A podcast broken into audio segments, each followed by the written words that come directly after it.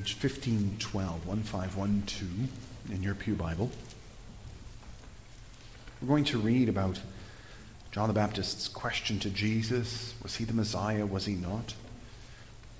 And a lot of that had to do with missed expectations. Certain expectations were placed upon Jesus, and he didn't seem to be meeting them.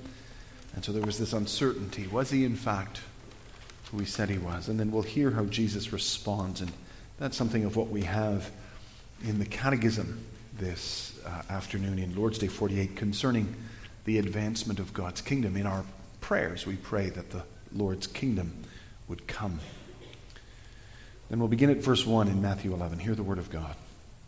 After Jesus had finished instructing, instructing rather his twelve disciples, he went on from there to teach and preach in the towns of Galilee. When John heard in prison what Christ was doing, he sent his disciples to ask him, "Are you the one who was to come, or should we expect someone else?" Jesus replied, "Go back and report to John what you hear and see. The blind receive sight, the lame walk, those who have leprosy are cured, the deaf hear, the dead are raised, and the good news is preached to the poor. Blessed is the man who does not fall away on account of me." As John's disciples were leaving, Jesus began to speak to the crowd about John. "What did you go into the desert to see? A reed swayed by the wind? If not, what did you go out to see? A man dressed in fine clothes? No, those who wear fine clothes are in kings' palaces. Then what did you go out to see? A prophet? Yes, and I tell you, more than a prophet. This is the one about whom it was it is written, 'I will send my messenger ahead of you who will prepare your way before you.' I tell you the truth, among those born of women, there has not risen anyone greater than John the Baptist. Yet he who is least in the kingdom of heaven is greater than he. From the days of John the Baptist until now, the kingdom of heaven has been forcefully advancing, and forceful men lay hold of it. For all the law, or for all the prophets in the law prophesied until John. And if you are willing to accept it, he is the Elijah who was to come. He who has ears, let him hear. To what can I compare this generation? They are like children sitting in the marketplaces and calling out to others, 'We played the flute for you, and you did not dance. We sang a dirge, and you did not mourn.' For John came neither eating nor drinking, and they say he has a demon. The Son of Man came eating and drinking, and they drinking, and they say he is a glutton and a drunkard and a friend of tax collectors and sinners. But wisdom is proved right by her actions." That's for the reading of God's holy word. Then to Lord's Day forty-eight, that's page two fifty-five or page two hundred or page eight ninety-five, eight ninety-five in the Trinity, two fifty-five in the Forms and Prayers book. It's a single question and answer again, one twenty-three. And now we're talking about the second petition, "Your kingdom come." And let's together then answer this question. What does the second petition mean? Your kingdom come means rule us by your word and spirit in such a way that more and more we submit to you. Preserve and increase your church. Destroy the devil's work. Destroy every force which revolts against you and every conspiracy against your holy word. Do this until your kingdom fully comes, when you will be all in all. This the church does believe.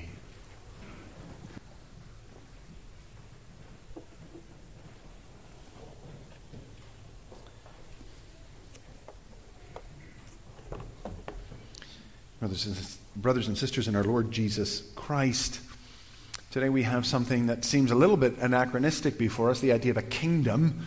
We don't speak of kingdoms all that frequently anymore. There are still some kingdoms in our world. Canada used to be a dominion, and that's another word for, or that's a kingdom word, if you will. Uh, but generally speaking, kingdoms seem to be things that are uh, what we read about in novels or in um, history books. Places that were ruled by kings, by monarchs that had absolute authority and ruled by the power of their sword. But the truth is, uh, the notion of kingdoms, or at least what is behind this language in our Bibles, is not all that old-fashioned after all. The truth is, all of us are on some level kingdom builders. We're all a, a striving to establish some kind of place, realm, where there is blessing, where there is peace, where there is security for those that we love. Our kingdom may be very small. It may be just our own family, our own home. Our kingdom might be a little bit bigger. Maybe it's our business. Maybe it's uh, something beyond that. We can even think in terms of communities or cultures, congregations or countries. All of these things are places where we want to see blessing, where we want to see order, where we want to see security experienced by all the people in that place, all the people that belong to that community. And that was, of course, and that is, of course, a good thing. That is a natural instinct for all humanity to, to follow, and, and for good reason. Long time ago, God said to man, you are to have dominion. You're to be a king, and I've given you a queen to reign with you. You together are over this kingdom that I have created for you, the, the paradise in the Garden of Eden. And the idea was that they would extend, that they would advance their kingdom, or this kingdom of God, over the whole face of the earth. Have dominion and fill the earth, God said to man. So the idea that we should advance a kingdom, that we should, as kings and queens, uh, administer uh, authority in such a way that blessing would extend over all the face of the earth, that's a, that's a human thing to do. That's what God commanded us to do. Now, of course, we rejected that. We decided we wanted to advance a different kingdom when the devil came to us in the garden and said, look, join with me. This isn't, of course, how he said it, but this is what he meant. Join with me in advancing a different kingdom, not like the kingdom God wants where he's sovereign. Advance a kingdom with me where you're sovereign, where you're the king, and you have absolute authority and no one can prevent you from doing what you want. And that's really the, the nature of man in sin. I think we can recognize that if we look around. If you look at our, our current uh, fearless leader, uh, he has told us that uh, this pandemic has provided him and his government an opportunity for a grand reset, a great reset. We can now, because the economy and everything's gone up uh, into smoke, we can now reset everything the way it should be. The way Who says it should be? Well, of course, it's the way Justin Trudeau says it should be. His vision, his concept of what Canada should be is the one that he wants to impose upon this nation. And that's really what all polit- political parties do, isn't it? That's what all politicians say. They say, vote for me because I'll make your world a better place. Vote for me because I will impose a better vision of reality on this earth. And so we live in this fallen world with this, this advancing kingdom, this idea of, of all of us, of all of humanity, trying to advance their kingdom on the earth. But it doesn't bring blessing, does it? It doesn't bring joy. It doesn't bring peace and security. In fact, just look at the world in which we live. Uh, there's so much division, so much rancor, so much anger, so much hatred. There's so much trouble in our society, and our rulers can't figure it out. If everybody would just listen to what I say, then everything would be fine. And yet people have the temerity to disagree, and as a result they're dismissed as misogynistic and as racist and not worthy of tolerance, because that's what happens when you advance your own kingdom. It doesn't produce the thing you want. It doesn't produce blessing. It doesn't produce peace and order. It produces instead division. It produces pain. It produces anger. Thankfully, there is a kingdom where you can find peace, prosperity, blessing, peace, uh, order, and security. And that is in the kingdom of God. A kingdom that advances and that we seek to participate in the advancement of when we pray, our Father who is in heaven, your kingdom come. Now, you might imagine that the very first thought that the Catechism would give to us on this matter, on this issue of the kingdom of God, would be, may your kingdom come in the lives of other people. Because we're all here, right? We're already on board. We're acknowledging Jesus as king. But there's a great big world out there that opposes us and that doesn't do what God wants, and it's a terrible place. And so wouldn't it be good if God's army was given complete victory over the world? And so you'd think that the coming of the kingdom would first involve the defeat of our enemies. That's not what the Catechism says, does it? The very first thing the Catechism says about the kingdom of God is this: rule us by your word and spirit in such a way that more and more we submit to you. This is a petition that doesn't begin with others, but begins with us and the conquest of our own hearts. Now here's an important principle: that to be a Christian is to submit to the reign and rule of Jesus Christ in very concrete and practical terms. This is increasingly a A commitment that is disregarded even within Christian circles. Within too many Christian communities these days, you're not expected to live a certain way, to live in obedience to Christ, to submit your life in service to Him. You're only expected to have some kind of vague feeling about the fact that you believe you're saved. If you can say that you think you're saved, well, what can be done about it? But the notion that you should have to live in accordance with the word and will of God, that is a diminishing concept within the church today. And because it takes so very little for us to rise above the filth of our world, and our world is increasingly immoral and depraved in so many ways, because it's so easy to be better than our neighbors and our co-workers whose lives are all a mess, it is possible for us to think, well, I might not be doing much, but I'm good enough, if all we're doing is the very bare minimum of piety. But none of this is the call of the gospel or of the ministry of Jesus Christ. Jesus Christ in his ministry calls his people to total surrender to him, and for good reason. He came to deliver us from the power of sin in our lives. He doesn't just come to save us from the guilt of sin. That he certainly does. We have the peace that passes understanding in that we are forgiven in the blood of Jesus Christ all the wrongs that we've done. And so we can be certain that in Jesus Christ we have forgiveness, but we also have victory. We also have deliverance from the power of sin.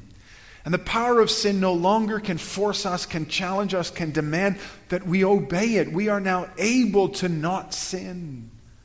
It doesn't mean that we're particularly good at that, but it's still true that in Jesus Christ we have been freed from the power of sin. That's why he came to save us, not just to wash us clean and put us on a shelf. He came to justify us, but also to sanctify us.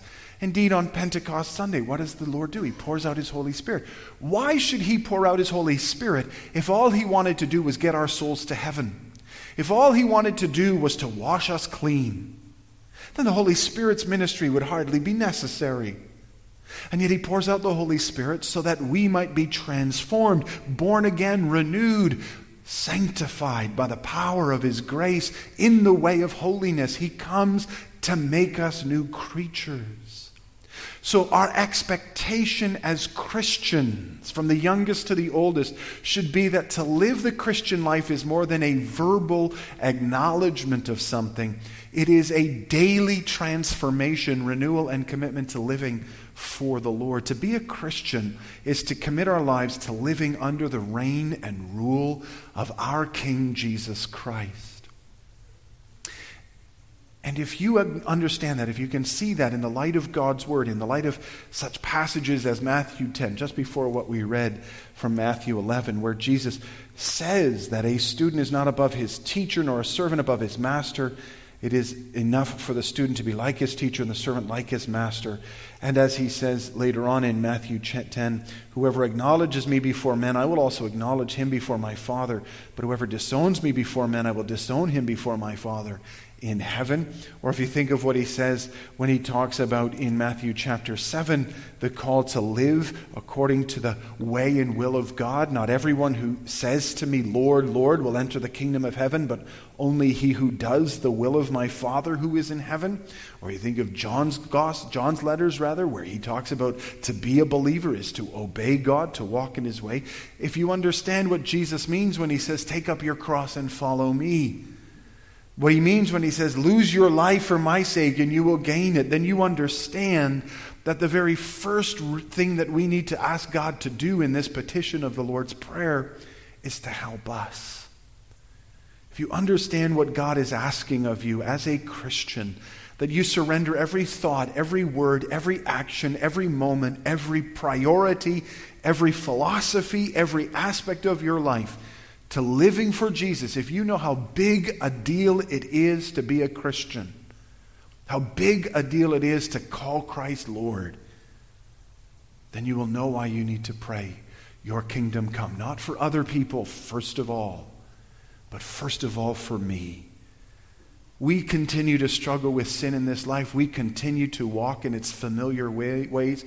We fail far more often than we succeed, which means that before we can ever think about advancing the kingdom of Christ in this world, we first need to ask Jesus to work in our hearts and seek his power to, to ex- exercise victory in our lives.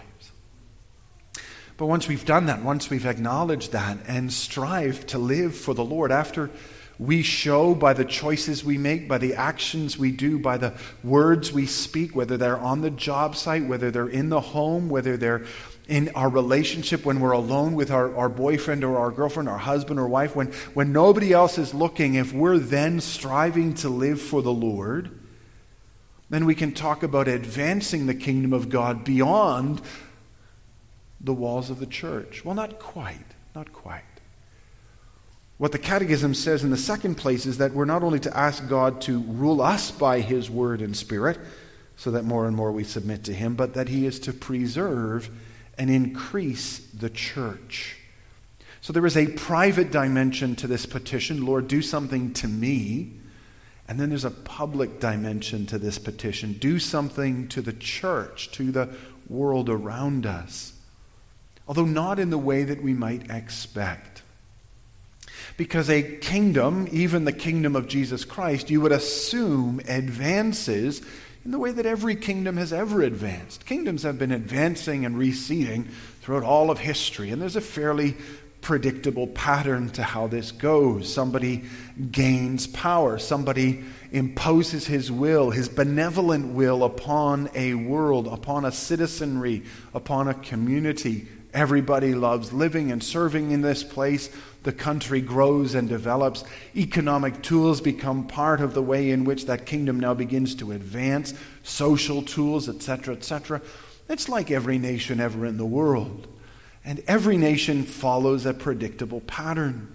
So surely the kingdom of God will pre- follow that same pattern, that there will be the imposition of reign and rule, and then there will be all of these various political, economic, and social tools used to advance the kingdom of Christ.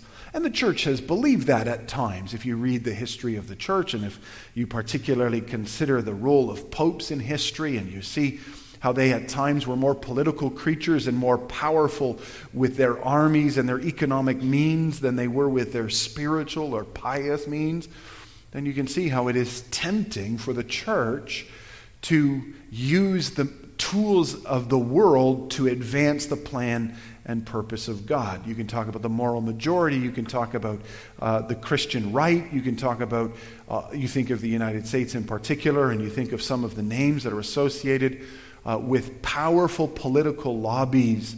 Then you see that it is tempting for the church to advance the kingdom of God, to advance the role and the reign of the church with the tools of power, with the tools of the world.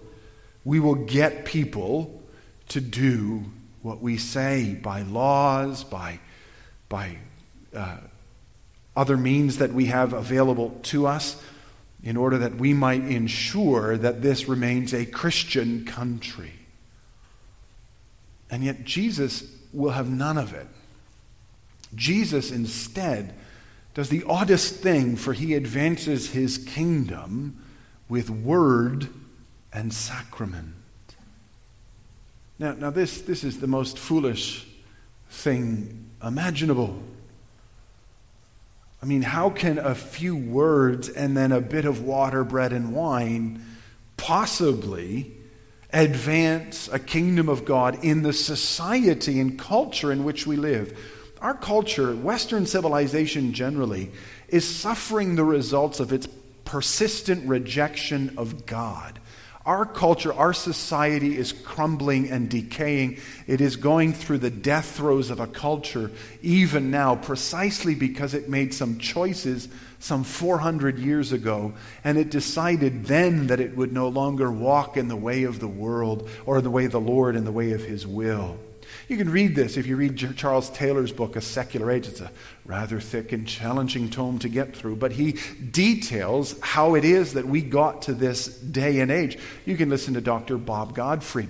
Uh, if you listen to some of his um, Sunday school lessons, you can find them uh, on the web. He details as well in little easy snippets uh, th- how it is that we've ended up in the culture that we've ended up in. And, and the the, the simple answer, the simple explanation you discover in, in these things is that when society rejects the the the the, the point of reference, the, the anchor, the, the the security of God, the centrality of God, then what, what results is chaos and irrationality and ultimately power. Because in the end, right, if there is no objective truth to appeal to, if there is no reality that exists beyond my own opinion, then all that matters is that I get what I want. All that matters is that I can get you to do what I want you to do. And so the descent of, of humanity is almost always into The, the will to power, as Nietzsche taught. Man, when he can no longer win with words, wins with his fists. He grabs the reins of power and he imposes his will with, with power, with, with weapons of war. And now into this battle. So our, this is our world. This is the culture in which we're living right now. And now God says to us, here's what I want you to do. You see this enormous battle that's raging with the, all of these large weapons and these, these powerful institutions and these brilliant minds? Yeah, I want you to go into that gunfight with not even a knife, but just a word. I want you to say something into that noise, into that extreme. I want you to say something about Jesus Christ. But here's the thing, is that the whisper of God is more powerful than the shout of any man. Elijah learned that, didn't he, when he went up on the mountain? He wasn't, God wasn't in the thunder, and he wasn't in the earthquake, and he, he was in the voice, the still voice. For God from the beginning has used his voice, used his word to shape reality. God spoke and it was. God spoke and dead were raised. God spoke and nations trembled. God sends his word, sends preachers, sends witnesses of his gospel with the foolishness of a word that is more powerful than any atomic weapon this world has ever developed. Doesn't Paul teach us that? Greeks look for wisdom, Jews demand miraculous signs, but we preach Christ crucified, a stumbling block to Jews and foolishness to Gentiles, but to those whom God has called, both Jew and Greek, Christ, the power of God and the wisdom of God. It, it, it seems so contrary to expectation. It seems so impossible. It seems so frightening to us. All we can do when we go to witness to our coworkers, our neighbors, our friends, is give to them a word. A word that, that sometimes we struggle to understand. A word that, that, that we can't always explain in the most brilliant of ways. But a word that we know is true. A word of hope and of power. A word of grace and of goodness. A quiet word, a thoughtful word, an intellectual word. But a word that speaks of Jesus and of his grace. Yet in that word is the power of God to save. The power of God to save you and to save me and to save all men. So that our commitment as those who pray this petition, your kingdom come, if we're going to remain steadfast as a church against the challenges of our day, our commitment as a community must be to this word. We need this word to preserve us, to protect us, to keep us focused. We need to reorient every week again. And throughout the week, we need to focus more and more. The society around us is decaying. We need to be able to stand against it. And how do you do that? Not with less word, but with more word, more devotions, more Bible study, more preaching. We need God to preserve us as a congregation, to preserve us in this word. As a denomination, we need to be kept in this word. As a people, we need to be rooted in this word. And if we're going to see the kingdom of God advance, we're going to need to value, participate, encourage, and support the witness of this word to the world. We're going to need to spread the gospel by speaking into the maelstrom, into the, into the enormous chaos of today's society. The name of Jesus Christ and his power to save all who trust in him. And we must be motivated with an urgency to do this. Just as we need to be urgently submitting our lives more and more to Jesus Christ, we need to be urgently seeking to win the neighbor, to win the lost, to win those who are walking in unbelief, precisely because of what we pray next. So not only do we ask the Lord to rule us and to preserve and increase his church, we also ask that he destroy the devil's work, destroy every force which revolts against you, and every conspiracy against your word. Now here is what for many is the dark side of the scriptures and of this petition.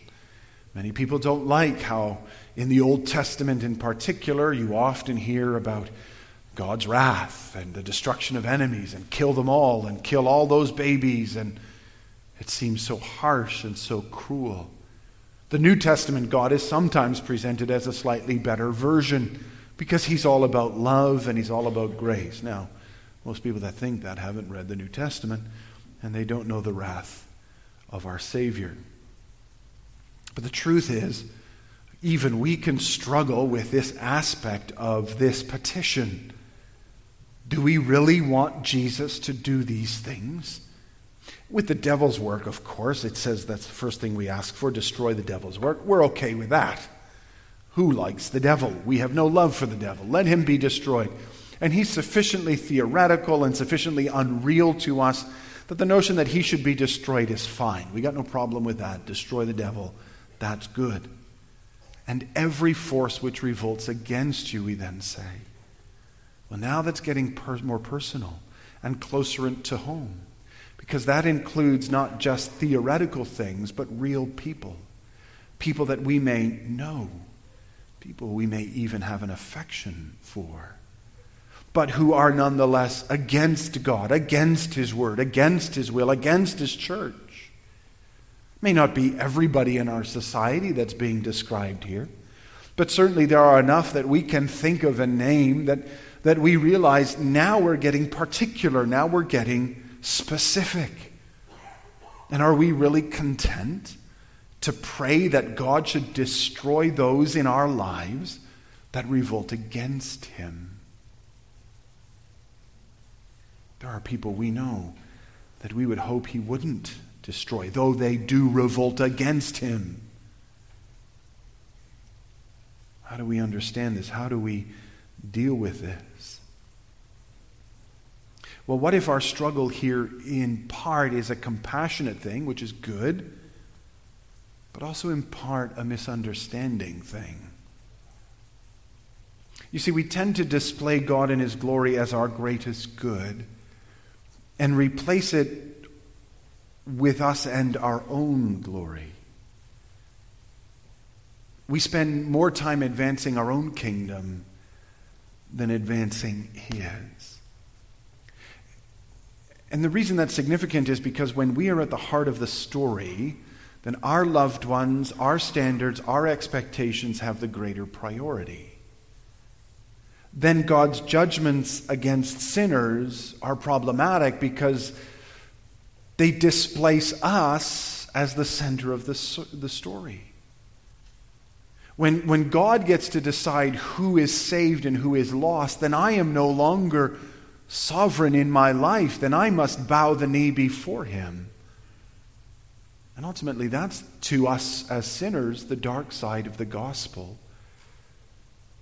We don't like the idea that someone else should decide who we think should be saved. But that changes when we adopt a new perspective. Think about the oncologist who works in the hospital and devotes his life to freeing people from cancer. And he works diligently day and night in order to remove this insidious illness or these insidious illnesses and all their effects. Don't you want a doctor like that? Don't you want your oncologist to say to you, I'm going to destroy this thing in you. I'm going to free you from this. I'm going to take every cell that revolts against you and eradicate it. That would be an encouraging thing. That would be a positive thing. That would be a blessed thing. Well, then why shouldn't God say the same thing of his good creation, of his good kingdom, of his good world, where he is sovereign and his Son is King of kings and Lord of lords, where his kingdom is coming, for his will is sovereign over all of history. And when that kingdom comes in its fullness, then those who belong to this kingdom through faith in Jesus Christ, who have submitted themselves to his rule more and more, who have witnessed to the world about Jesus Christ, when that kingdom comes, those who belong to the kingdom will enter into the eternal life filled with praise and joy and order and structure and security and everything good. But those who do not will enter into eternal judgment filled with grief and suffering. And that's the truth, whether we like it or not. Whether we want to admit it about our son or our daughter, our cousin, our aunt, uncle, friend, neighbor, whether we want to admit the ugly and hard truth of sin's wickedness and grasp upon their lives, whether we want to pretend like we can save them, that we can bring them out of their sin, whatever the delusion we may have, the truth is Jesus reigns, and he will destroy those who oppose him and deliver those who trust him. That's our comfort as believers, that this world is advancing to its glorious conclusion, which is the fullness of the kingdom of God. When you read Revelation, especially chapters twenty-one and twenty-two, and you see the glory of what's coming, your heart is filled with joy, and you join with the apostle in saying, Maranatha, Lord, come quickly. But it also ought to motivate our ministry now. For the coming of the kingdom of God means that those loved ones that are in our lives that do not know the Lord or are not living with the Lord must repent. That's where our compassion needs to kick in. That's where our desire to see others saved needs to come in. We need to realize we know what they're headed for. We know what God's going to do to them if they do not repent and believe. And now's the opportunity to speak to them. Now's the opportunity to win them. Now's the opportunity to share with them that powerful word of hope, which is Jesus Christ. You see, that's what we're being called to do here, to acknowledge the truth that, that in the end we are not the center of this story. God is.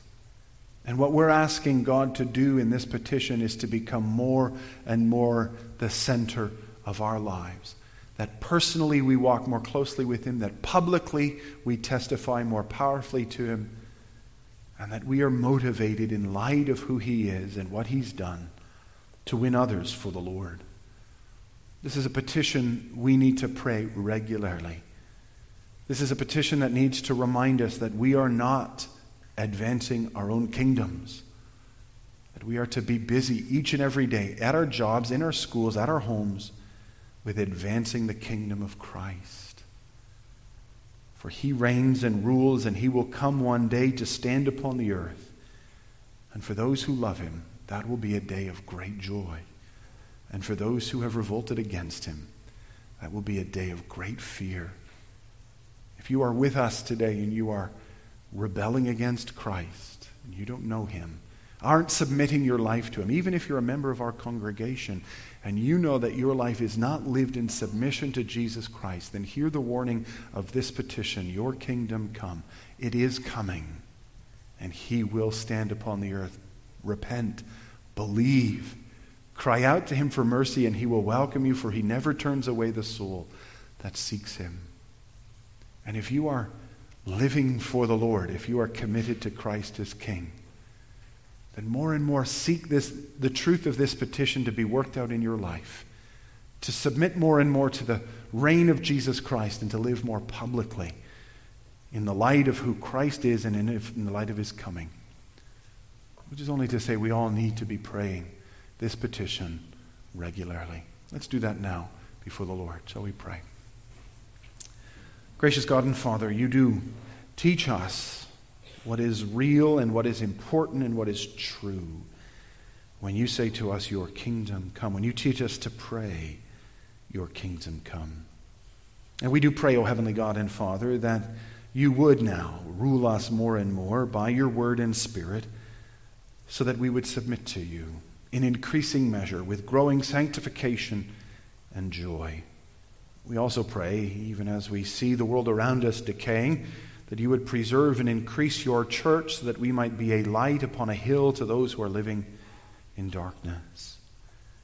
And we do earnestly desire, Lord, that you would destroy the devil's work, destroy every force that revolts against you and every conspiracy against your holy word. Do this until all your kingdom fully comes, and when you will then be all and in all. We pray this in Jesus' name. Amen.